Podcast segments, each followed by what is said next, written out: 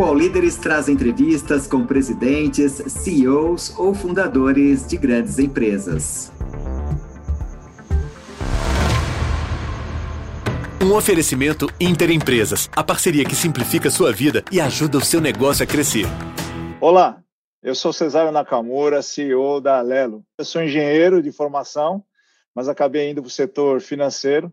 Tenho uma experiência aí de mais de 30 anos é, particularmente no setor de meios de pagamento. É, tive uma experiência em multinacional e empresas nacionais. É, minha, minha última experiência anteriormente a Alelo foi no, no Banco Bradesco, onde eu fui executivo por mais de 13 anos. E mais recentemente, através até do, do próprio Bradesco, passei a fazer parte do conselho da Alelo, há cerca de quatro anos e meio, cinco anos, e nesses últimos dois anos e meio como presidente da companhia. Bacana. Tudo bem, Cesário? Muito bem-vindo ao All Líderes, muito obrigada pela entrevista. E Prazer estar vai... com você, Beth. Eu que agradeço. É, a gente vai começar. Eu, eu queria saber o que, que, mudou no mercado de cartões de crédito nos últimos 15 anos. Né? A empresa foi criada em 2003. O que, que mudou nesses últimos tempos? É, é importante, acho que primeiro, Beth, esclarecer que a, a Alela ela não é uma empresa de cartões de crédito, né? A Alelo ela surgiu em 2003 como nome de Visa Vale e para entrar no segmento de benefícios, né? É, então quem quem tem um pouco mais de idade lembra-se que antigamente as pessoas, né, os trabalhadores, colaboradores recebiam os seus vales, né? Alimentação, refeição no formato de papel.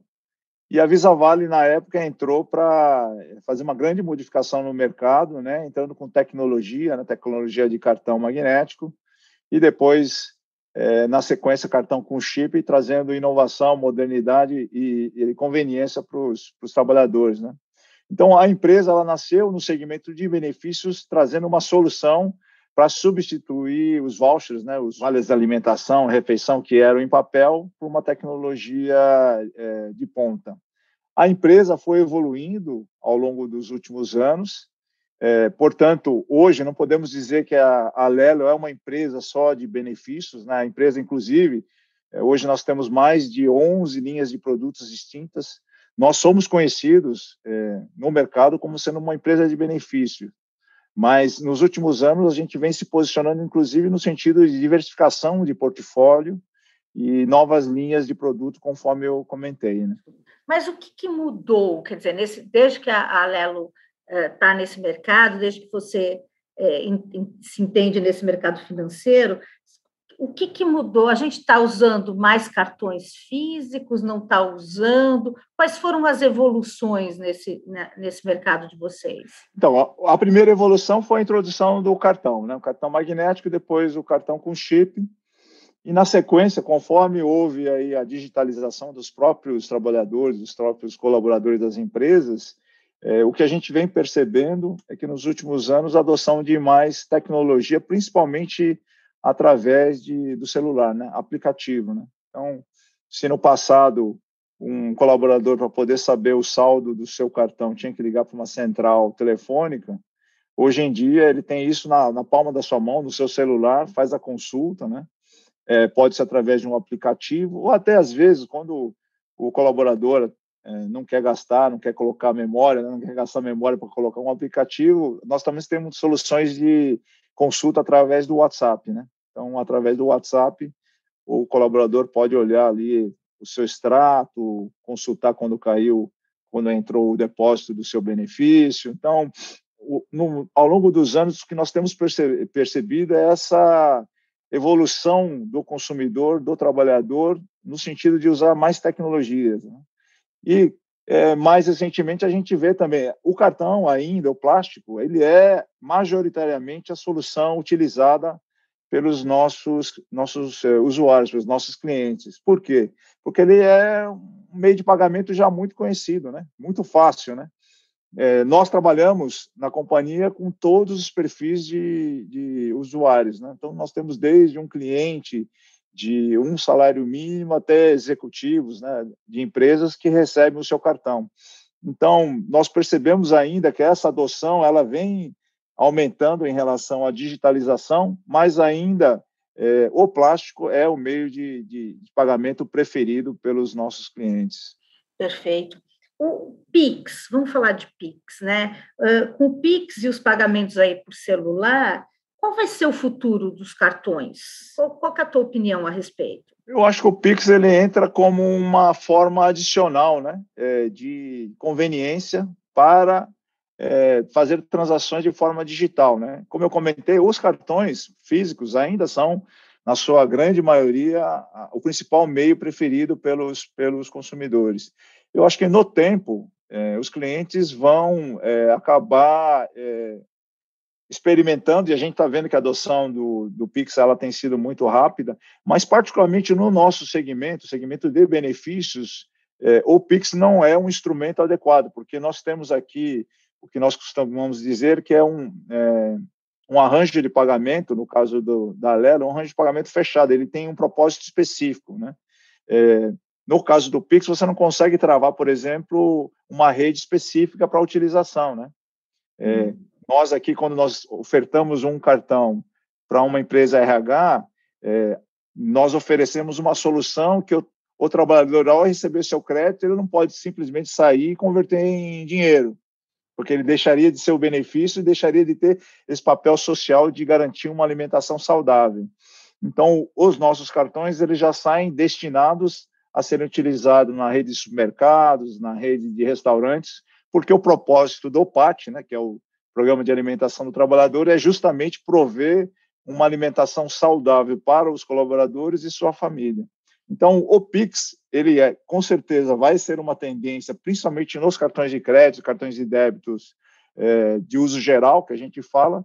No caso do, dos benefícios, eu não creio que no curto prazo a gente tenha uma opção de Pix, até por conta dessa questão tecnológica que eu comentei. Uhum. No cartão de débito, você acha que a chegada do Pix deve acabar com essa dessa modalidade de cartão de débito? Eu não acredito, eu não, eu não acho que é, são, são simplesmente é, situações onde vai, é tudo ou nada, né? o que vai de zero a cem. Eu acho que a adoção ela vai acontecer e, de novo, não acredito que vão ser para todos os tipos de, de pessoas. Né? No tempo, eu acho que vai o, o cartão de débito e o Bix vão conviver, porque já acontece isso com o dinheiro, com o cartão de crédito, com o cartão de débito, com o boleto, né? Quando, quando surgiu aí, é, quando os cartões de créditos é, foram é, evoluindo nos últimos anos, havia claramente uma percepção de que tanto boleto e dinheiro iriam é, acabar. Mas não é bem isso que a gente vê, né? Passam-se os anos e o dinheiro ainda é muito utilizado, né? É, o boleto ainda é muito utilizado. Então, eu acho que vai ter uma convivência, e aí o que vai decidir é, é a conveniência e a usabilidade, né? Se o Pix se mostrar uma solução na ponta, eu estou falando para pagamento de uma transação, uma compra no estabelecimento. Se o Pix se mostrar uma, uma transação que seja mais conveniente e que tenha mais, é, que seja mais simples a usabilidade, né? Hoje se fala muito em user experience. É, pode ser que o Pix ganhe em relação ao cartão de débito. É importante dizer que o, o Pix é muito recente, né? Então as pessoas estão usando hoje, atualmente, mas é muito em substituição, ainda eu vejo muito substituição a DOC e TED, né? É, não para pagamento em estabelecimentos. Eu não vejo, ou pelo menos eu nunca vi alguém é, tentando fazer um pagamento num estabelecimento comercial usando o Pix. É uma coisa que vai levar tempo até para os usuários, para os clientes é, se habituarem com essa modalidade. Deixa eu te perguntar uma coisa: você acha que o Pix vai aumentar a informalidade? Porque o que a gente tem visto agora ultimamente é o seguinte: quer dizer, pequenos estabelecimentos, é, é, prestadores de serviço, né, que antes. É, enfim, não tem cartão, não tem, não sabem nem utilizar o cartão, mas eles estão usando o Pix em transferências. Você acha que o Pix pode é, aumentar essa informalidade na, transação do dinheiro? Eu acho pelo contrário, né? Porque como você tem que ter uma conta corrente ou uma conta de pagamento, e para você, é, para uma pessoa, uma pessoa física, abrir uma conta corrente, ela precisa apresentar uma documentação, pra, mesmo que seja uma conta de pagamento, né? Ela também precisa apresentar uma documentação, porque é exigido, inclusive, pela regulamentação. Eu acho que, nesse sentido, o PIX vai ajudar a formalizar muito daquelas transações que são feitas hoje em dinheiro, que passam pela questão da comodidade pela questão de segurança, né? Porque hoje em dia, é, infelizmente, com a questão da segurança pública, você ficar carregando muito dinheiro é uma situação de risco, né? Então, o Pix nesse sentido ele ajuda a formalizar. A minha opinião é pelo contrário, que formaliza mais a economia. Até agora, até a pandemia, os cartões alimentação e refeição eles representavam 85% dos negócios de vocês, né? Esse cenário mudou? Ele continua. É, o que o que vem acontecendo é que essa participação conforme eu comentei, é, ela vem diminuindo ao longo dos anos porque nós estamos introduzindo novas linhas de produto, né? Então, é, na medida em que eu fui criando outras linhas de produto saindo do alimentação e refeição, essa dependência ela vem caindo. Hoje está tá mais próximo de 80%. E a tendência é que nos próximos anos essa participação vá caindo, não porque esse mercado não cresça ou porque ele vai diminuindo, mas sim porque as novas linhas de produto elas vão é, ganhando corpo e vão ganhando representatividade dentro do portfólio da empresa, né? É, e é natural que a gente faça isso, até porque o nosso posicionamento, alguns anos atrás, a companhia se posicionava como uma empresa de benefícios, né? E mais recentemente, uns três, quatro anos atrás, inclusive a nosso posicionamento é, saiu de a gente trabalha em seu benefício, que era bem né, focado na palavra benefício, para inteligência que conecta pessoas e negócios. E aí, quando a gente está falando de inteligência que conecta pessoas e negócios, são N situações, N produtos distintos, né? Então, nós temos, por exemplo, produtos para gestão de frotas, produtos para incentivo, né? pagamento de incentivo, pagamento de despesas corporativas, né? É, nós temos um, um, negócio mais recente que desenvolvemos nos últimos anos, que é são as tags de pedágio, né? Veloy, que é uma unidade de negócio da companhia, e que eh, fundamentalmente ela serve para os clientes que têm carro poderem passar direto no pedágio, estacionamentos. Então é um, mais um, uma outra linha de produtos e assim a gente vem desenvolvendo no sentido de trazer cada vez mais soluções que facilitem a vida dos, dos clientes finais, né? Mas ajudando a conectar as pessoas com os negócios, né? Mas aí na, a, a pandemia, quer dizer, a gente teve um, uma série de negócios fechados, restaurantes fechados, mudança, né? Até de um estilo, é, de um modo de vida do, do, dos trabalhadores que passaram muito mais para o home office, muita gente já está dizendo que o home office veio para ficar. É, não houve um impacto na, na questão, dos, por exemplo, dos cartões Vale Refeição, é, não, ou houve uma migração para os cartões Vale Alimentação. Queria que você explicasse um pouquinho se, te, se a gente teve esse impacto. É, realmente, o que nós percebemos é, na medida que as empresas é, começaram a adotar o distanciamento social e o home office, é, houve, de fato, uma redução no volume de negócios no cartão refeição, aquele que é utilizado nos restaurantes. Porque é lógico, né? Se antes eu comia cinco vezes por semana é, num restaurante perto do meu escritório, na medida que eu passei a trabalhar de casa, eu não tenho mais esses, esse, esse hábito, eu não tenho essa necessidade de utilizar durante o almoço. Então, o que nós percebemos é, nesse período, de lá para cá, vem acontecendo isso, é uma migração de saldos dos cartões refeição para os cartões alimentação. E o cartão alimentação é para fazer a compra, justamente, compra do supermercado, né? do hortifruti, das frutas, né, das verduras, para fazer a, as, não as refeições prontas, né, que seriam as refeições fora de casa, mas as refeições dentro de casa. Né? E essa tendência ela vem se mantendo. Né? É, tanto que nós percebemos que, é, por exemplo, quando se compara a curva de crescimento, o alimentação, inclusive, cresce é, em relação ao ano passado, mas o, o refeição nunca atingiu o patamar que a gente tinha antes da pandemia porque houve essa migração de volumes. Né?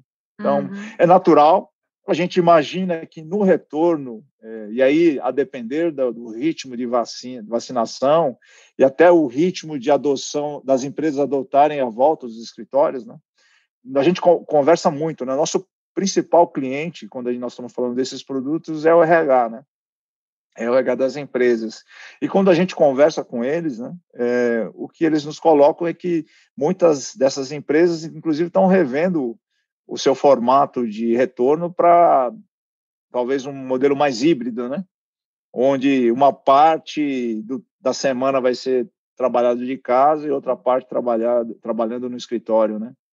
Então, essa, essa volta, e como é tudo novidade para a gente, é que vai definir se a gente deve voltar a crescer é, o refeição e substituindo a alimentação. Mas acho que essa tendência é uma tendência que ainda não está muito clara, né? Coincidentemente hoje é, nós estávamos aqui trocando uma trocando umas ideias entre entre, os, entre a diretoria aqui, né? Nós, a gente um dos nossos colegas é, distribuiu um artigo em relação aos Estados Unidos, né? E a gente olha aqui Estados Unidos como uma proxy de como é que pode ser o nosso retorno, né? Já tem sido um debate muito grande em relação a como voltar e se vai voltar plenamente todo mundo no escritório, se vai ser duas vezes por semana no escritório, três vezes em casa, ou três vezes no escritório, duas vezes em casa. É, mas você vê que nos Estados Unidos, que até, vamos dizer, do ponto de vista de adoção de trabalho remoto já, já estava mais avançado do que a gente, eles também ainda têm dúvida em relação a esse retorno. É acompanhar, né? Acompanhar como é que vai ser aqui também a adoção disso no, no Brasil. E é lógico que depende do setor, né? Tem setores essenciais que nunca pararam, né? Nós temos entre os nossos clientes, é, e aí na ponta de aceitação supermercado, mas também nós temos supermercados que têm o nosso que dão o seu cartão é, alimentação ou refeição para os seus colaboradores. Né? Nós temos é, esses, esses setores, por exemplo, setor de saúde, setor de transporte, nunca parou praticamente durante a, a, a pandemia. Talvez aquele grupo mais que fazia o trabalho administrativo, mas o pessoal que está na linha de frente, laboratórios, é, farmácias, supermercados, esses nunca pararam em todo esse período. Então, acho que vai depender muito de cada setor, né? Na, na Alelo, nossa companhia, nós estamos de home office, né? a gente chama de anywhere office, né? porque nós tínhamos já essa adoção dessa prática antes da, da pandemia. Então, o colaborador poderia ficar de um a dois dias é, trabalhando de casa, de algum outro lugar, de um, de um coworking. E desde março de 2020 que estamos 100% da companhia trabalhando de forma de forma remota, né? Então, então e temos já, conseguido trabalhar bem. Vocês já começaram a vender os escritórios, é isso? Vai ser o novo normal da Lelo? Não, não, não. Vender, vender o escritório não, porque a gente alugava, mas para ser sincero, nós devolvemos, devolvemos um andar. Nós tínhamos três andares e meio é, de, de, escritórios lá na, na, nossa sede, lá em Alphaville, né? Nossa matriz fica em Alphaville, e nós devolvemos um andar. Quer dizer, então, para a própria Lelo, esse deve ser o novo normal, o home office ou o anywhere, anywhere office anywhere em qualquer lugar, é. né? É, a nossa, uhum. o nosso plano, quando nós decidimos retornar, vão ser três dias é, trabalhando de, de casa ou de algum outro lugar, né? É, e dois dias no, no, no escritório. O All Líderes volta já.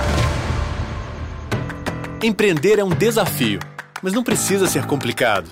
Inter Empresas. Soluções com zero taxas para você focar 100% nos seus negócios. Conta digital para MEI e PJ sem tarifas. Crédito para investir nos seus negócios. Maquininha de cartão com as melhores taxas. Tudo o que você precisa para a gestão de sua empresa em um só lugar.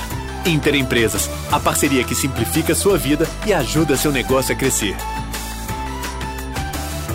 Diversos setores da economia, eles eh, que são clientes de vocês, eles estão sendo muito impactados, né? A gente está vendo setores eh, reclamando muito, enfim, não, não estão conseguindo vender. À medida que eles demitem e o desemprego sobe, como é que isso afeta a Lelo? Afeta esse é um fator, é um segundo fator que, que é um componente que é inerente aqui da, da nossa indústria, né? É, quando eu estou falando dos produtos relacionados a benefícios, né? Uhum. Se uma empresa, vamos pegar uma empresa, se uma empresa tem mil funcionários e resolve demitir 50 funcionários, esses 50 colaboradores deixam de ter o nosso produto, né? Então, em certa medida, o aumento do desemprego, principalmente do setor formal, ele impacta diretamente o nosso negócio. Não significa que eu perca essa relação com essa empresa, né? Apenas que nesse caso que eu estava ilustrando, se essa empresa tinha mil cartões, né, para os mil, mil colaboradores, ela passa a ter 950 depois desse processo aí de ajuste de quadro, né? É, então, sim, o, quando, quando há crescimento do, do desemprego, e principalmente no setor formal, ele impacta o nosso negócio. Mas o que nós percebemos é que é, o que houve no ano passado foi muito. Teve setores é, é, realmente que foram impactados, mas muitas dos, das, das, empresas, principalmente das empresas que são nossas clientes, elas seguraram o máximo, porque depois, na volta da economia, você também tem essa questão de dificuldade de contratar, de trazer talentos. Então, as empresas estão fazendo o máximo possível para poder evitar as demissões. Né? Vocês estão sentindo agora, nesse, nesse primeiro trimestre, esse impacto das demissões, né, o crescimento do desemprego, ou ainda não? Não, não sentimos. Eu acho até que ele está estável, né? Talvez eu, eu, acho que o pior momento passou lá atrás, né? Logo depois da decretação da pandemia, é, não percebe. Até eu diria que surpreendeu que, é, apesar das medidas de distanciamento social, é, os nossos negócios não foram impactados, né? O que, o que traz de impacto é, é num produto bastante específico, que é o Vale Transporte. Porque o Vale Transporte é aquele benefício que o, o colaborador recebe para ir de casa ao trabalho, do trabalho para casa, né? Esse, esse não tem como, né? Se eu estou trabalhando e se se eu não estou mais trabalhando e eu não estou mais é, indo ao escritório, então eu deixo de receber e, portanto, nós aqui do, na, na, ponta aqui da, do fornecedor, do prestador de serviço, né, a gente não fornece o, o, Vale Transporte, a gente faz a administração, ajuda a empresa a fazer a administração disso, mas por essa, por essa administração a gente tem uma taxa de serviço, né? É, mas como as empresas estão ainda muito fortes na questão do home office, realmente esse produto aqui eu não vejo no curto prazo ele se recuperando mas ele não é o, vamos dizer, o carro-chefe da companhia. Né? Mas então o setor está, quem trabalha com essa questão do vale transporte está sentindo aí uma diferença bastante grande. Eu, né? eu acredito que as empresas que são trabalham basicamente nesse setor devem estar sentindo bastante, né? Porque tem algumas empresas especializadas que são muito focadas em vale transporte. Acho que uhum. essas empresas devem estar sofrendo mais. Você estava falando dos vários benefícios né, que os trabalhadores podem ter com, com, os cartões, e aí eu fico pensando assim, por que, que não concentrar, por que, que as empresas não concentram tudo num único benefício, com um único cartão, e eu posso usar o cartão da forma que eu quiser, se eu quiser uma alimentação mais saudável, eu compro, se eu quiser uma pizza, eu compro, se eu quiser usar no Vale Transporte, enfim, por que fazer essas divisões e aí eu já vou também uh, juntar numa pergunta que é as empresas que compram esses cartões acabam tendo bastante dificuldade para gerir o gerir o benefício. No meio, o funcionário acaba ficando insatisfeito porque ele tem um pouquinho de vale alimentação, um pouquinho de vale né? Ele vai dividindo esses benefícios e, e, acaba perdendo poder de compra muitas vezes porque os benefícios estão todos rateados. E na outra ponta está o restaurante ou está aquele empreendimento, aquele prestador de serviço que está recebendo também e que também não fica muito satisfeito com isso. Como é que a gente pode melhorar isso? Bom, obrigado pela, pela pergunta, porque ela me dá o gancho para falar de um produto novo a gente não combinou, mas já que você fez a pergunta, que nós lançamos é, recentemente, acho que foi final do ano passado, um produto que a gente chama Lelo Tudo, né? que tem esse conceito de colocar todas as funcionalidades dentro de um plástico único, né? Porque uma das dores também do que a gente ouvia, não só do colaborador, mas também do RH, falei, puxa vida, mas eu tenho que ter um cartão é, para alimentação, outro cartão para refeição, né? um, um outro cartão para por exemplo, nós temos lá um produto chamado Multibenefícios, né? E o que nós fizemos? Colocamos no Alelo todo todas essas funcionalidades, porque justamente a gente entende que facilita a vida tanto do colaborador quanto a do, a do, a do RH. Agora, tem algumas questões legais, né? Eu não posso fazer esse transbordo aqui de alimentação e refeição para outros benefícios, porque aí eu estaria desvirtuando o conceito do PAT, né? O PAT, só para entendimento, que acho que nem todos é, têm esse conhecimento, mas o PAT é um programa social, um programa do, de governo, tem mais de 40 anos, e quando as empresas aderem ao PAT, elas têm um benefício é, fiscal. mas desde que seja consumido em alimentação, seja refeição ou, ou em supermercados. Né? Eu não posso pegar isso aqui, por exemplo, transferir esse valor para usar em streaming.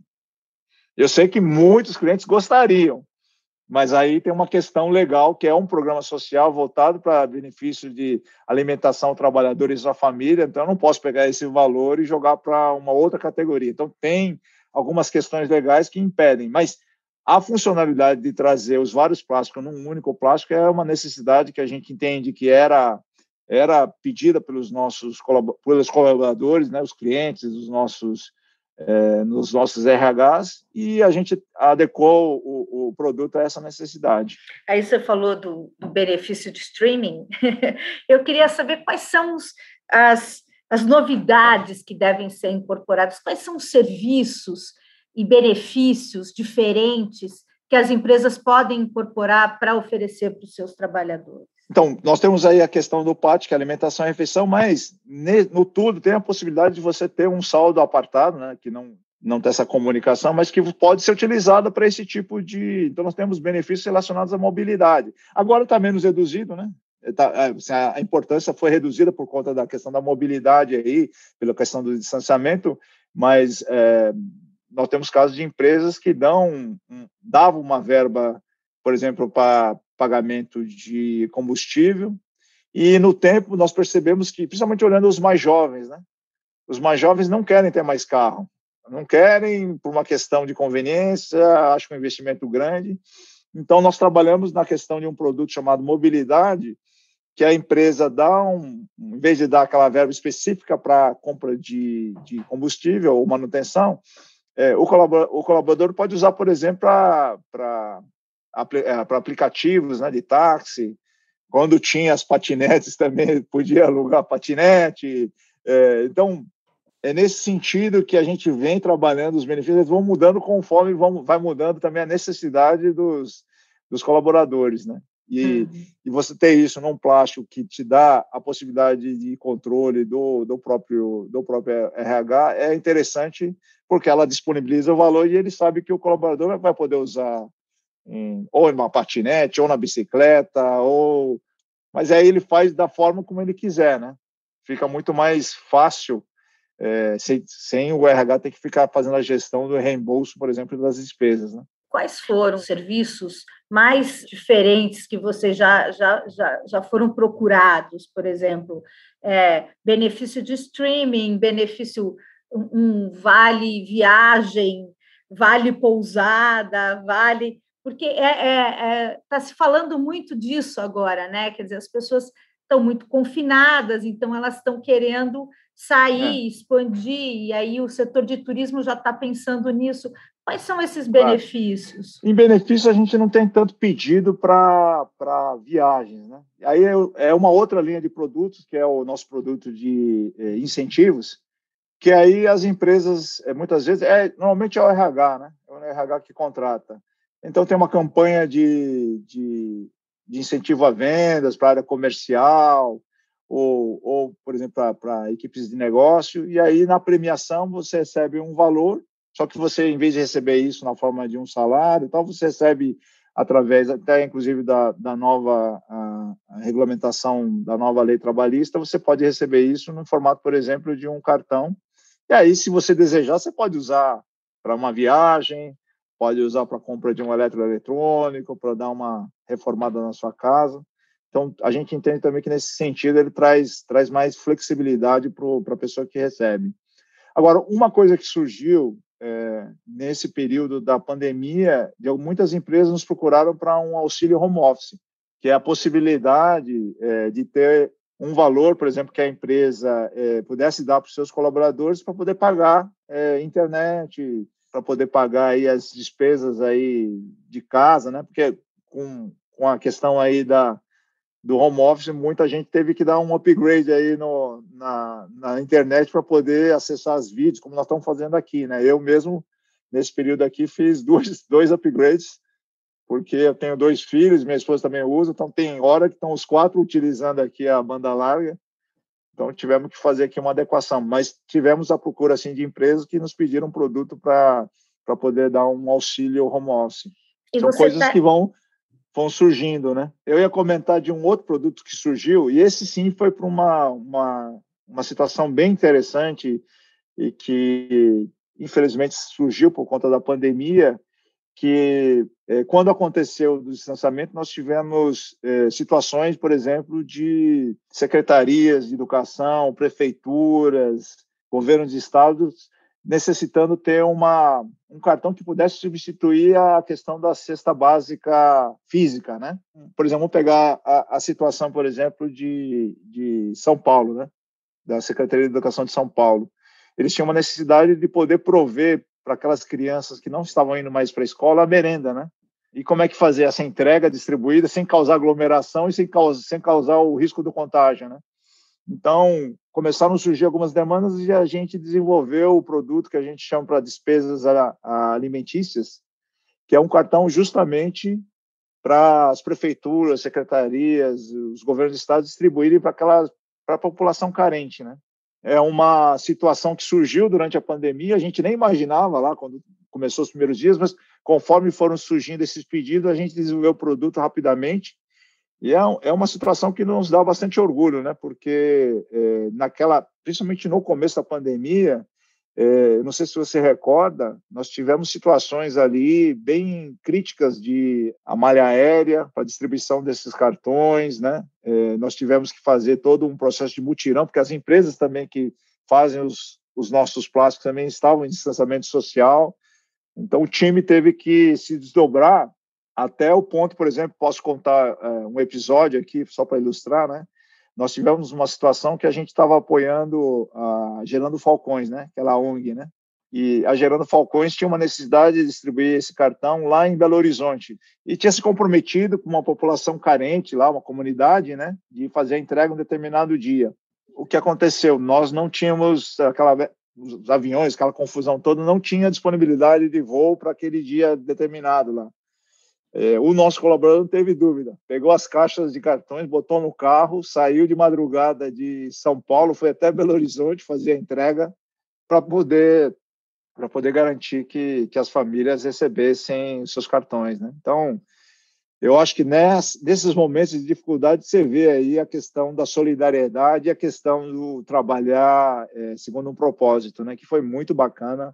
É uma situação que e tivemos várias. Eu contei essa situação porque ela ilustra um pouco das dificuldades, e, mas também representa a força da, da, da mobilização né, dos colaboradores também para poder ajudar esses eh, milhares, essas centenas de milhares de famílias que estavam passando necessidade, né?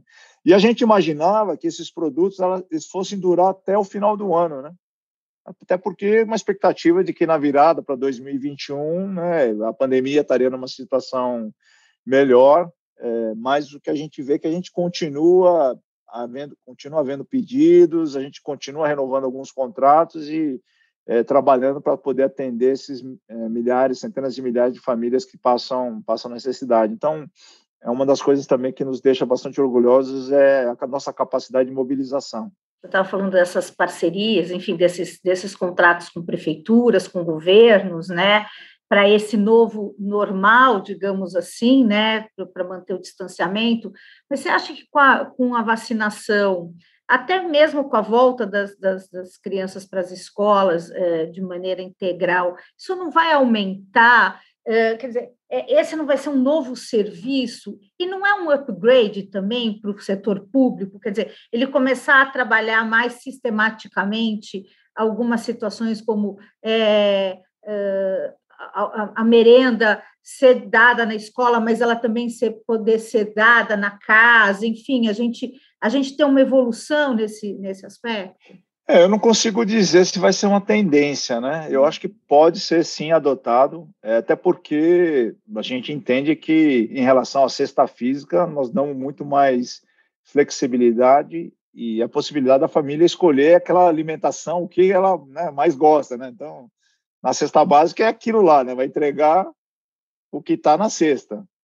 É, o cartão possibilita a família escolher um pouco mais, tem um processo de seleção daqueles alimentos que são mais adequados para a alimentação daquela família. É, eu acho que pode ser uma tendência, sim. É, mas veja, tudo é novo para a gente, né? Lá atrás a gente nem imaginava ter um produto, desenvolvemos. Na volta, pode ser, pode ser que se as crianças ficarem uma parte em casa e outra parte na escola, tenha necessidade de fazer um complemento, talvez num valor menor, né? Dado que né, não vai ser só alimentação em casa. Eu acho que pode ser sim uma tendência. E como é que fica, quer dizer, trabalhando com prefeituras, com governos, é, como é que fica a questão da área de compliance de vocês, né? Existe essa preocupação, Cesário? A gente já trabalha, né? Sim, vamos lá. É, os, os governos, eles estão. Esquece agora o produto, esse produto específico, né? Esse produto aqui que foi para uma situação de pandemia, mas os colaboradores desses, desses órgãos, eles, eles também recebem, né?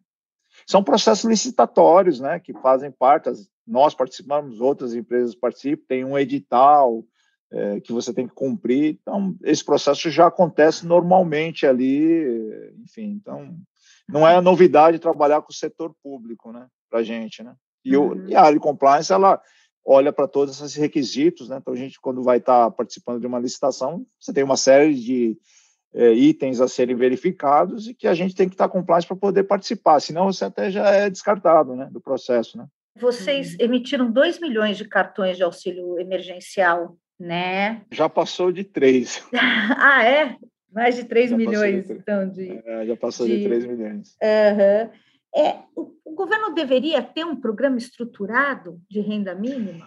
É, eu não sei. Aqui nós estamos falando de uma situação bem específica, né? É, de uma alimentação complementar à alimentação que não está podendo ser provida agora durante a pandemia, né?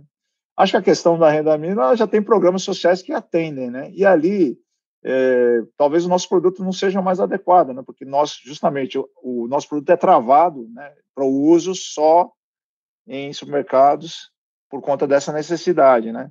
Um programa de renda mínima ou um cartão que fosse direcionado para renda mínima tem que ser de, de uso mais geral, né? Porque a família vai precisar pagar contas, né?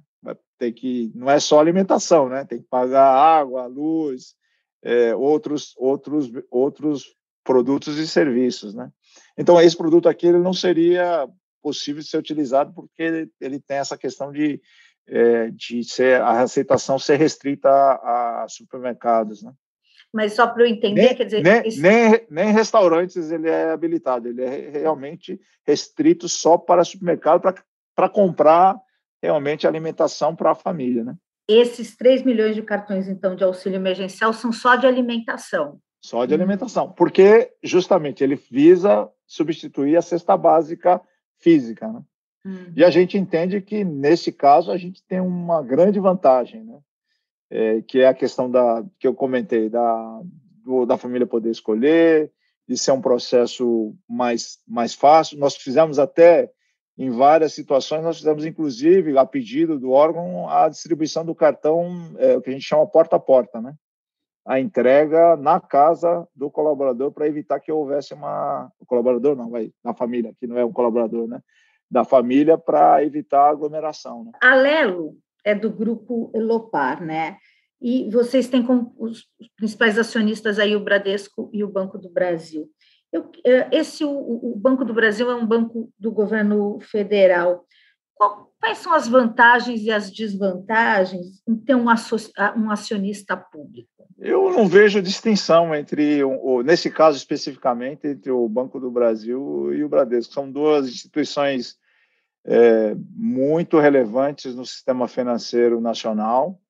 É, o Banco do Brasil tem uma governança sólida, o, o Bradesco também, são empresas de capital aberto, né? a gente não pode esquecer aqui que o Banco do Brasil tem o controlador, o, o, o governo federal, mas ele é uma, uma, empresa, uma empresa de capital com ações em bolsa.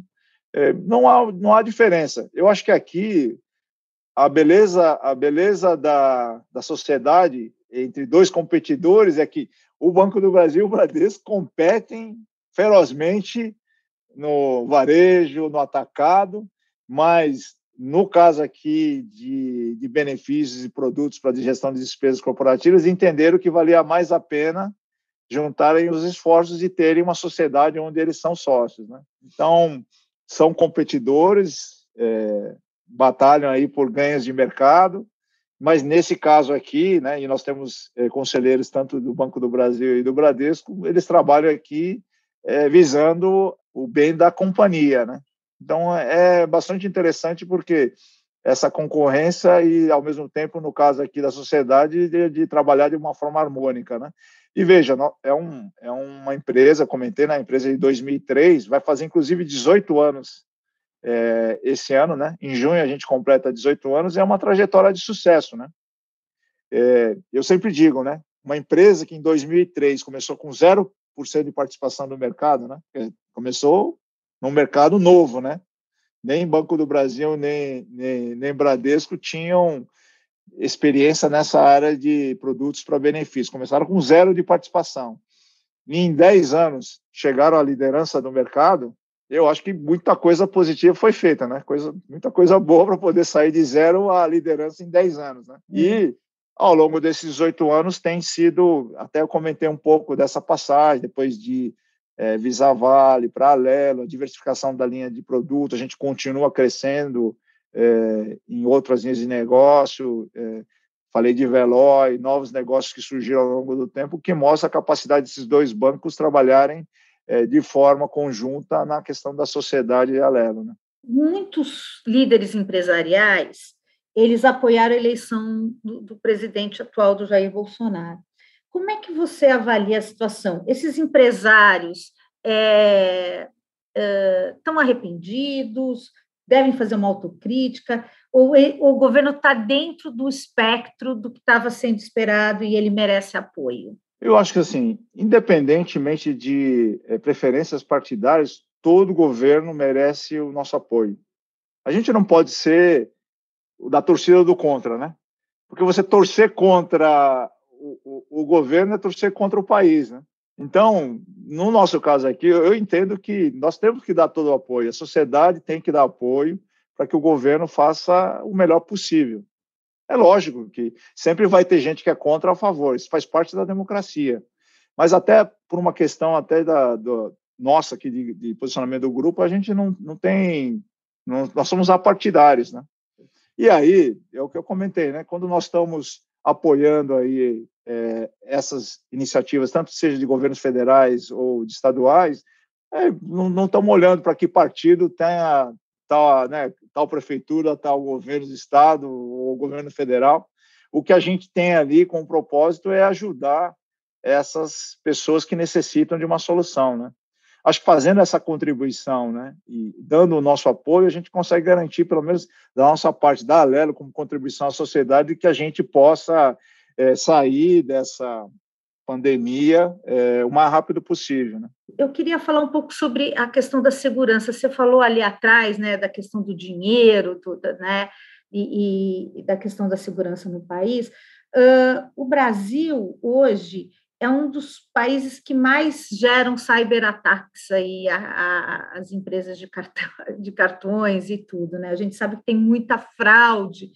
É, eu queria saber qual que é o impacto eh, desses, dessa, dessa questão de segurança, desses cyberataques, para o negócio da Alelo?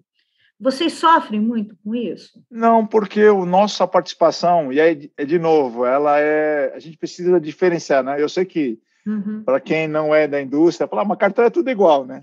Não é bem assim. Então, vamos lá. É, eu vou falar um pouco do meu histórico profissional, não desse período de, de Alelo, né? É, com a introdução do cartão com chip, se lá no passado você tinha problema da questão lá da clonagem, né? Não sei se você lembra da clonagem, da tarja magnética, né? Que tinha muito, tinha muita situação lá que o, o, os fraudadores conseguiam clonar as tarjas magnéticas e aí acabavam né, fazendo transações indevidas. Quando entrou a tecnologia do chip, praticamente não se tem mais é, fraudes é, com cartões. Né? Você com a segurança do chip, né? Até onde eu conheço, nunca alguém conseguiu quebrar a segurança do chip, né? Então, você, a não ser que a pessoa deu o cartão com a senha, aí não tem como, né? Porque se a pessoa der o cartão com a senha, não tem como você evitar, ah, mas o cara comprou. Não, mas você, você deixa. Porque, vamos lá, tem gente que ainda anota a senha no cartão, né? Então, se você perder um cartão com a senha anotada lá no, lá no cartão, não vai ter jeito, né? Vai ser uma fraude que vai acontecer, mas não é problema do chip, né? Foi um descuido aí do, do, do portador do cartão. Mas o que aconteceu? A fraude migrou para o que a gente chama e-commerce, o comércio eletrônico, né? E no comércio eletrônico você tem de tudo, né? Você tem sites seguros, sites que são muito bem geridos, né? Que tem regras de monitoração, tem, tem, tem alertas de segurança, e você tem sites que tem lá um site, pode ter uma carinha bonita, mas que lá atrás, né, no, dos bastidores, você não tem um nível de segurança. É, nesse caso, a, a, transação do chip, ela não é, como a transação ela é à distância, remota, né? É, você tem algumas fragilidades, por exemplo, com a questão que você precisa ter o número do cartão, data de validade, e muitos sites não pedem nem aquele código lá de três, né, três dígitos que tem no cartão. Então, às vezes, com o número do cartão e uma data de, de validade do plástico, você consegue fazer uma transação. Para o usuário, não há perigo que, nesse caso aqui, o, o, o, dono do cartão, né, ao constatar que tem uma fraude, ele pede para fazer o que a gente chama chargeback, né, é, que é não reconhecer a despesa e depois a administradora de cartões tira do, do, do saldo, né, da fatura e, e lança para o estabelecimento, que aí é uma responsabilidade do estabelecimento comercial, né. É, agora, isso vem evoluindo e a própria indústria de cartões tem, tem é, desenvolvido soluções, né? É, uma solução mais recente que foi desenvolvida pela, pelas principais bandeiras é o 3DS, que é uma solução que permite muito mais segurança na confirmação dos dados, né? É, isso dá ao, a possibilidade, por exemplo, de que a transação que seja feita no comércio eletrônico tenha o mesmo nível de segurança é, que uma transação feita no chip. Mas isso tem um processo de adoção, porque tem também é, modificações do lado das administradoras de cartões e também do lado dos estabelecimentos comerciais. Então, acredito que no tempo isso vai melhorar. No nosso, no nosso setor, é, a nossa experiência com é, pagamentos é, em e-commerce é mais recente e ela acelerou, é, particularmente no período do, da pandemia, né? Porque houve aquela situação de, de é, na, no distanciamento social, as pessoas, né, muitas pessoas pedirem, ah, eu gostaria que meu cartão Alelo pudesse ser pago nas plataformas de delivery, né? né? E até então a demanda, a gente existia alguma demanda, mas era muito baixa. Mas no período de pandemia a gente teve que acelerar os projetos de integração é, com as plataformas, as principais plataformas de delivery para poder dar possibilidade do cliente que tinha o cartão refeição de solicitar é, uma refeição e pagar com o seu cartão Alelo. Então, para nós, esse volume de transações ainda é pequeno se comparado, por exemplo, com cartão de crédito, cartão de débito, cartão de crédito, principalmente. cartão de débito até a participação não é muito grande. É, mas não é não é um motivo motivo de preocupação para a gente. Agora, é, quanto mais é, vai evoluindo a utilização no e-commerce, a tendência é de que a gente tenha construir cada vez regras mais, é, mais é, robustas, né? sistemas de, de monitoração, de uso do cartão, para poder, inclusive, evitar é, que tenha aí esse dissabor. Porque, nesse caso, voltando ali só para aquele caso que tinha comentado, é, o problema não é a questão do, da transação, né? ela é lançada para o estabelecimento e o portador do cartão não tem nenhum prejuízo financeiro, mas tem um aborrecimento porque tem que trocar o plástico, né? Que aquele número foi comprometido, então ele vai ter que emitir um novo plástico até chegar a desbloquear, então ele vai ficar alguns dias é, sem poder fazer uso do seu cartão. Né?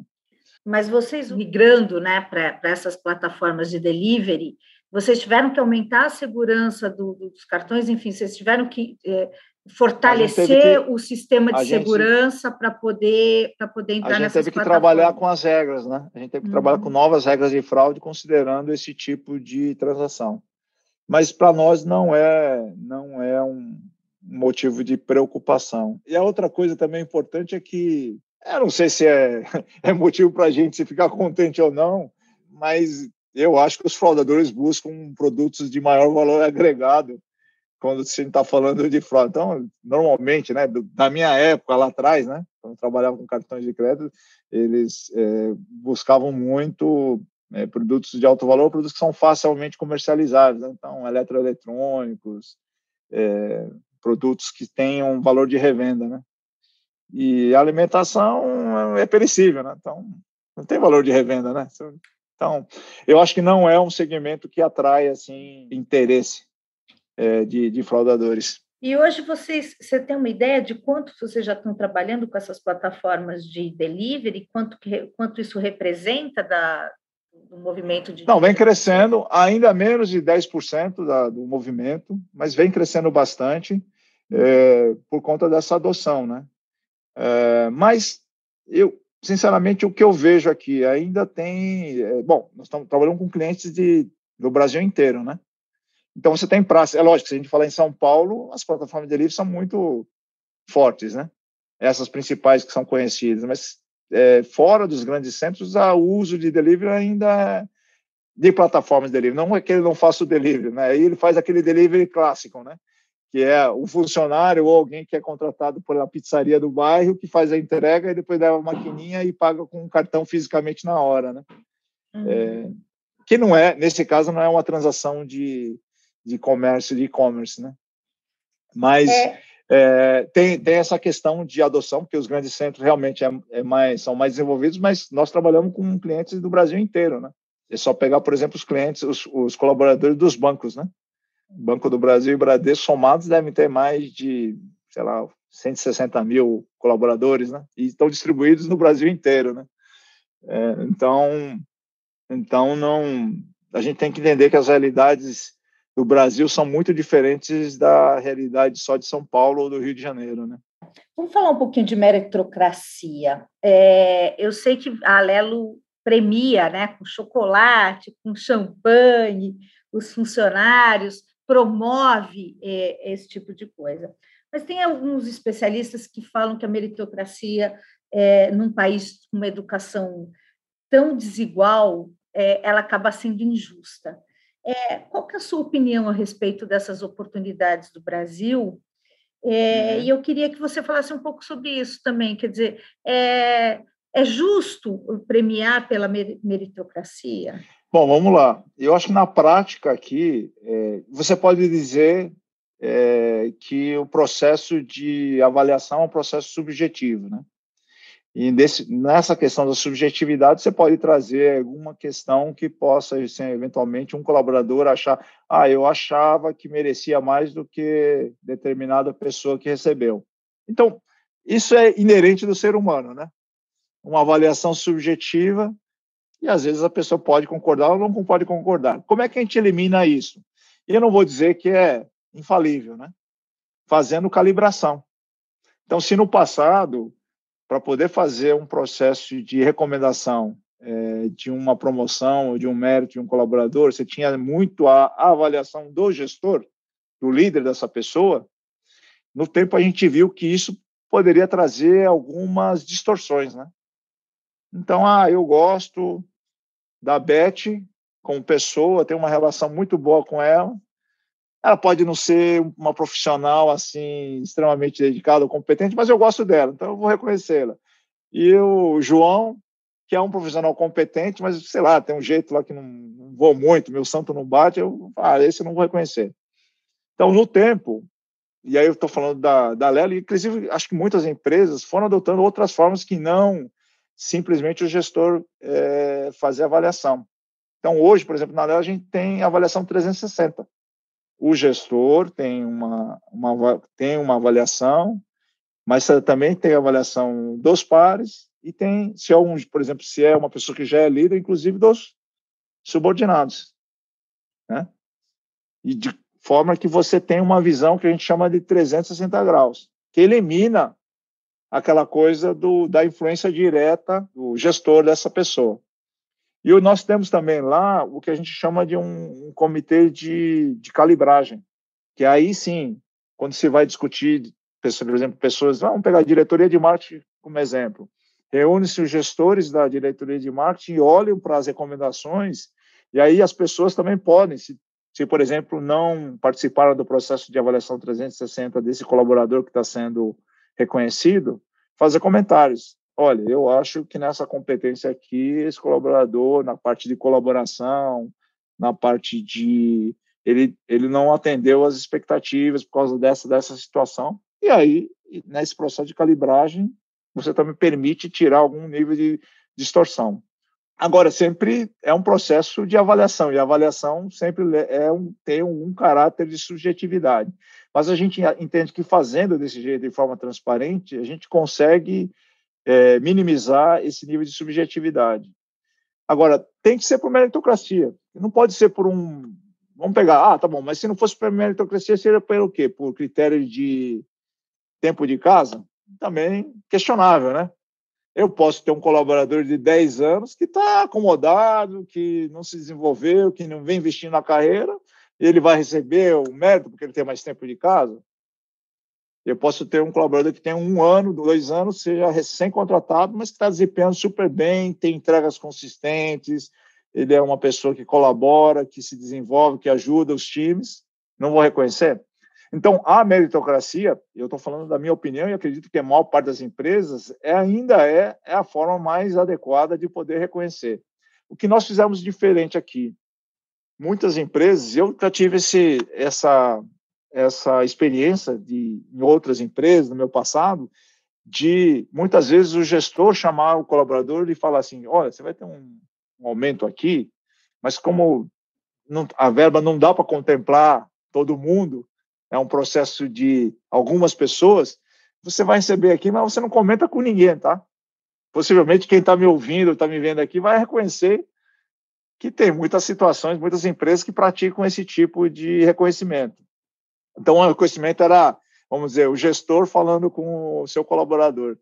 O que nós fizemos diferente lá é que é um processo às claras. Então, eu vou te dizer antes da pandemia, porque agora mudou um pouquinho, porque a gente não está. Nós selecionávamos lá um dia, dois dias, dois dias normalmente lá na nossa matriz, e aí passávamos em cada diretoria, onde o gestor ia lá e falava por que estava reconhecendo tal pessoa com um mérito, com uma promoção, na frente de todo mundo, na frente dos colegas, ah, muitas vezes, como nós trabalhamos no escritório que é open space, né, ele não tem bias, assim, então as pessoas é muito muito fácil ser, transitar. Nesses dias, você, as pessoas iam participar, né, fisicamente lá, então se a gente estava na diretoria de marketing, vinha o pessoal de operações, finanças, também olhar, e é muito bacana, porque quando você faz esse, dessa forma, primeiro, você reconhece quem está sendo é, considerado ali como mérito ou promoção, então a pessoa fica né? se sente realmente reconhecida. É uma oportunidade também do gestor de falar em público o porquê dessa pessoa está sendo reconhecida. E a gente sempre comunica, olha, nessa nesse ciclo foram tais pessoas. No próximo ciclo, você também pode estar entre as pessoas que foram reconhecidas. E o Baldinho, nós chamamos, inclusive, que é o dia do Baldinho, né? O Baldinho é uma referência. Na verdade, é, tem uma tem um simbolismo que o gestor, nessa data, entrega o baldinho para a pessoa que está sendo reconhecida. Uhum. E o baldinho tem uma champanhezinha, tem, é um baldinho mesmo de acrílico, né? A pessoa recebe com uma champanhe, um mini champanhe, um chocolatinho, alguma coisa assim, né? Que a gente no tempo até foi evoluindo agora que ele pode selecionar os produtos. Né? No período de distanciamento social, a gente tem feito essas entregas é, de forma virtual e foi muito bacana. A gente teve há um pouco mais de um mês e meio é, a empresa toda participando e comemorando de forma virtual. Não perdeu seu impacto. E aí o baldinho foi entregue na casa dos colaboradores. Né? Tem uma pergunta aqui, inclusive, do nosso pessoal do UOL. Eles, eles me pediram para te perguntar o seguinte: tem benefícios como terapia, que é o Vitude, exercício como o Gym Pass, é, e outros que estão mais comuns. É, esse tipo de, de, de, benefício, ele muda o negócio da Lelo, quer dizer, está levando a Lelo para outros lugares. E aí eu queria também saber o seguinte: esses benefícios, eles têm impacto direto na satisfação do funcionário? Ou seja, vocês têm como medir isso, falando, olha, a empresa que dá um Gym Pass, a empresa que dá um, um vale terapia, ela, ela realmente, o funcionário eh, gosta desse tipo de, de coisa? Olha, eu não tenho a estatística das empresas, né? porque elas devem fazer suas, suas pesquisas de clima uhum. e, ela, e elas devem constatar que esses benefícios ajudam, né? É, eu vou falar da nossa experiência aí como um Alelo, né? Como a empresa Alelo, né? Valorizam muito, é, porque hoje em dia a gente está falando do, do equilíbrio, né, entre o lado pessoal e o lado profissional. Então, para poder desempenhar bem meu papel como um gestor, como um executivo, como um técnico, eu preciso estar tá bem na, também na dimensão pessoal, né?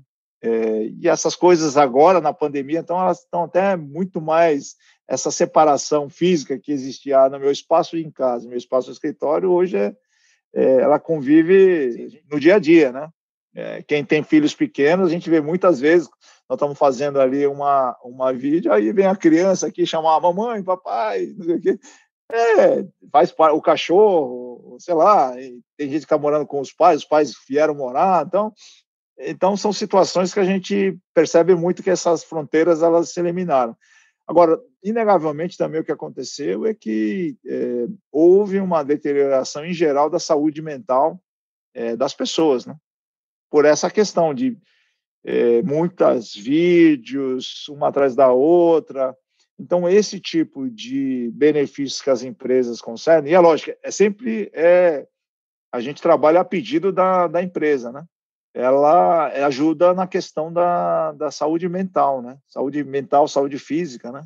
É, então, eu, eu acredito bastante que, quando, se você perguntar para as empresas que adotaram isso, é, isso deve ter possibilitado uma melhora no nível de, é, na melhora de clima organizacional, né? Então, Houve um crescimento, Cesário, desse tipo de, de busca desse tipo de produto, não? Acho que não tanto em academia, né? Porque muito, por um tempo as as academias ficaram até fechadas, né? E aí as, as empresas, inclusive, passaram a, a pedir aquelas que podiam fazer aulas de forma remota, né? Ou por, por vídeo, né? É, o que cresceu bastante foi em relação a, realmente ao auxílio é, psicológico é, nesse nesse período aqui que é, a gente também tem que reconhecer que tem pessoas que não só têm essas questões relacionadas aí à família e e, a, e ao trabalho, mas também muitas pessoas que tiveram perdas, né, familiares, né, relacionadas ao Covid, né.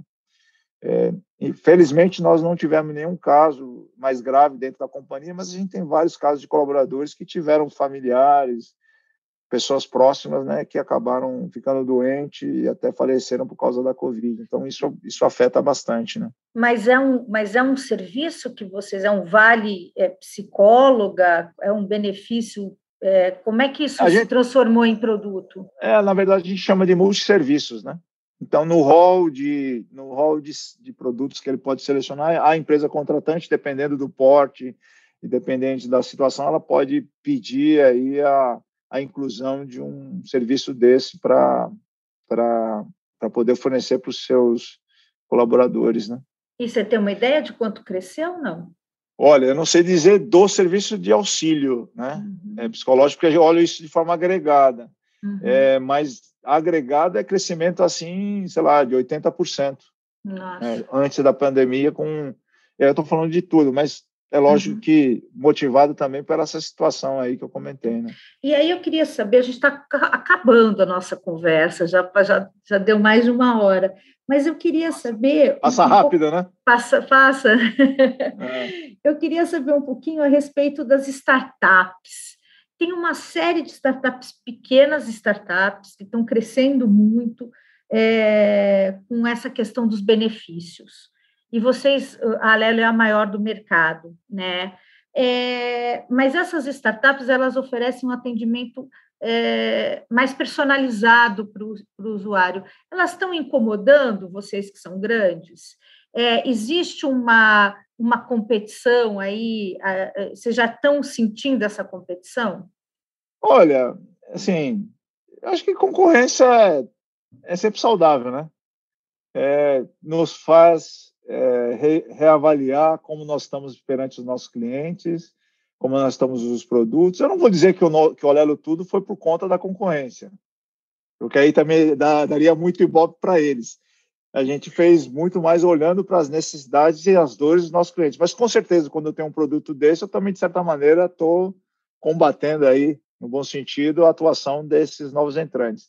Mas eu acho normal, né? A gente viu isso no, no segmento dos bancos, das financeiras, das corretoras. Então, também no setor de benefício, a entrada de novos players, eles, eu acho que é saudável. eu não vejo isso como sendo uma coisa. Ah, ganha alguma participação de mercado? Sempre ganha, né? Se eu tinha zero de participação e vou ganhando alguma coisa, então, de certa maneira, eles vão crescendo. Mas eu acho que, e, até talvez voltando ao ponto assim, de porque eles oferecerem um atendimento personalizado, eu acho que aqui tem uma correção, né? Na verdade, o que eles estão se propondo a fazer é uma experiência digital diferenciada. Muitas delas se colocam, não, eu tenho um aplicativo bonito, é, layout, usabilidade, a gente olha para isso e, e, e, a gente olha também e fala assim, olha, então vamos ver o que tem de bom lá, a gente pode melhorar no nosso aplicativo também, então eu uso até como benchmark, né? Mas, assim, em termos de experiência na, no ponto de, de utilização, eu não vejo grandes diferenças, porque nós estamos falando de um cartão, né, uma transação ou por QR Code ou por cartão. Às vezes você tem realmente alguns aplicativos que são, do ponto de vista de visual e usabilidade, são interessantes. Mas, de novo, acho que a competição nos faz é, repensar os negócios, repensar os produtos, e eu acho que é saudável.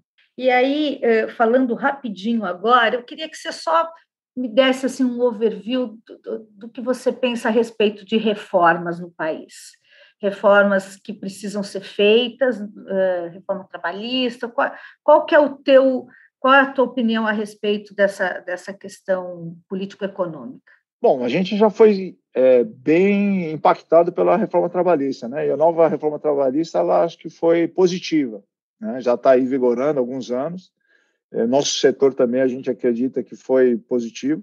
O que a gente tem de expectativa, e a Previdência, né, que foi logo na sequência, né, que aconteceu também, eu acho que vai, no longo prazo, vai trazer um benefício para as contas públicas. É, o que se tem de expectativa é em relação à reforma tributária, né? Quando a gente olha a composição de tributos e, e tributos, contribuições de produtos municipais, estaduais, federais, é muito complexa, né? Eu trabalhei em empresa multinacional e toda vez que tinha alguma modificação de tributos, o pessoal lá de fora falava, mas nossa, mas bom, o Brasil é complexo essa parte tributária. Assim, é verdade, você precisa de especialização. Então, eu acho que do lado da reforma tributária, se a gente pudesse simplificar, né? É, e não estou nem falando que necessariamente vai, vai ter uma redução da carga tributária, porque eu entendo que quando a gente olha para a questão do déficit fiscal, você precisa equacionar isso, né? Mas se puder simplificar a quantidade e a variedade de tributos, acho que ajudaria bastante, principalmente na, na para as grandes empresas, né? Que muitas vezes tem que dedicar pessoas e, enfim, áreas para poder fazer todo, todo o pagamento de tributos e contribuições. Uhum. Eu acho que é uma uhum. área que. E isso aí eu não estou falando nada que é novidade, né? Tá na, nas páginas dos jornais toda hora aparece a necessidade e aí eu estou falando de diversos setores, não só o setor de serviço, mas também o setor industrial, o setor de comércio. É, todo mundo pede aí uma, uma simplificação e uma racionalização dos tributos. Né? E você está em home office desde quando? Nós estamos em home office desde o dia 16 de março do ano passado. Então, nós estamos já indo para 13, 14 meses, né? Agora, em maio, nós estamos completando 14 meses consecutivos. E o que, que a pandemia mudou na vida do cesário, assim, na rotina, na sua rotina do dia a dia, na rotina do CEO e na rotina doméstica? Eu vou ser bem franco. É, a, a gente já tinha o Anywhere Office, né? Então, até março de. Eu tenho dois anos e meio, então, março de, de 2020, eu devia ter um ano e um ano e meio, talvez, né? um ano um pouco menos de um ano e meio de, de companhia. Nesse período, se eu tivesse utilizado aí o, o Osso umas três, quatro vezes, tinha sido muito. Né? Por quê? Porque eu sou de uma geração né, de que as pessoas trabalhar é ir para o escritório. Para mim sempre foi isso, a minha vida inteira foi trabalhar no escritório. Então, confesso que nos primeiros dias pra, dava uma certa agonia. Falei assim, caramba, como é que eu vou fazer para tocar uma companhia, né, mil colaboradores e totalmente de forma remota. Então, bateu uma ansiedade aí, sim. É, mas o que foi importante para mim foi todo o apoio da minha família é, e, e, duas coisas que foram bem interessantes, né? É, que eu já vinha praticando e que me ajudaram bastante nesse período, principalmente nos primeiros primeiro mês, 40 dias, que as coisas estavam bem turbulentas, né? Que foi a meditação, né? E logo também, quando começou a pandemia, eu comecei a fazer uma coisa que eu não tinha muito hábito, né? Como as, como as academias estavam fechadas, e inclusive a academia do meu prédio, eu não tive alternativa que sair na rua e dar uma corrida, né? Aí comecei a correr um dia, dois dias, três dias, daqui a pouco eu estava com 30 dias. Aí eu falei, pô, acho que dá para. Estou começando a gostar desse negócio aqui, vou começar a ampliar esse meu objetivo, né? E você sabe que agora, em abril, eu completei um ano consecutivo fazendo exercício, né? todos os dias. Eu já estou em três, mais de 380 dias seguidos, né? Mas todos os dias fazendo exercício. Aí, dia do aniversário, aniversário de casamento, Natal, Ano Novo, faça chuva, faça sol. Agora que a academia, depois de um período abriu, né? agora fechou de novo, mas também aí, quando estava chovendo, estava muito frio, fazia aqui na academia do prédio mas são coisas que a gente, quando a gente imagina, fala assim, pô, mas é, se eu tivesse colocado esse objetivo, seria impossível de ter imaginado que eu faria mais de um ano consecutivo de exercício todos os dias. Então, são certas coisas que a gente aprende. Do lado profissional, tem sido esse desafio aqui, né? De como a gente consegue é, criar esses laços. E acho que o desafio para mim tem sido particularmente grande com aquelas pessoas que entraram durante a pandemia. Né? A gente tem mais ou menos 250 pessoas, mais de 250 pessoas que entraram durante a pandemia. Como é que a gente consegue engajar, motivar, inspirar essas pessoas que não conheceram a gente de forma, aquele contato pessoal, de tomar um cafezinho, de almoçar, de fazer um happy hour, como é que a gente consegue, de forma virtual, criar esses mesmos laços. Talvez esse vai ser um grande desafio, e é por isso que eu acredito mais num trabalho híbrido, né? Um formato de trabalho híbrido que não vai ser totalmente em casa, totalmente é, é, no escritório. Acho que vai ser alguma coisa híbrida. É, Para algumas posições, a gente vê vantagem de ter também, inclusive, posições que são 100% remotas, né? Por exemplo, em tecnologia. É, Hoje em dia, setores de tecnologia, muitas empresas estão adotando full home office, todos os dias. E se, por um lado, traz essa dificuldade de engajar uma pessoa que nunca conheceu fisicamente as nossas instalações, por outro lado, dá a possibilidade de a gente contratar pessoas de outros estados. Então, nós tivemos aqui o caso de é, um colaborador que nós contratamos lá do Piauí, e ele trabalha lá do Piauí.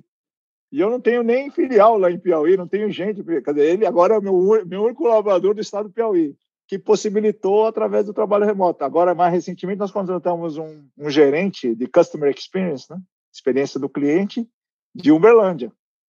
E ele vai trabalhar de Uberlândia, ah, eventualmente pode ser que lá, quando a gente voltar, a gente possa fazer aí uma convenção, alguma reunião maior que a gente vá convidá-lo, mas ele vai trabalhar de Uberlândia de forma remota. Então, eu acho que esses modelos híbridos permitem, assim, por um lado, você perde um pouco desse contato, mas também permite fazer esse tipo de experiência, né? trazer pessoas, talentos de outros estados, de outras regiões e que possam né, contribuir aí com o crescimento da companhia. Então, acho que tem sido esse desafio, é, um desafio é, que acho que tem sido grande para todo mundo, não só para mim, mas acho que para esses mil colaboradores, mas a gente tem se saído bem. Eu acredito até, contando um pouco dessa nossa experiência para vocês aí, que a gente tem sido bem sucedido é, apesar desse mundo complexo que a gente está tá vivendo. Né? Muito obrigada, Cesário, pela entrevista aqui ao, ao, ao Líderes. Foi um prazer, né? Prazer estar aqui com, com você, Beth. É um prazer também estar aqui falando um pouco da nossa história, da história da companhia, um pouco da, da nossa realidade, dos nossos desafios, que acredito também que são igualmente complexos, como muitos dos nossos ouvintes ou das pessoas que estão assistindo essa entrevista é, e dizer que foi um prazer aqui. Estamos à disposição. Muitíssimo obrigada. O All Líderes tem reportagem de Beth Matias,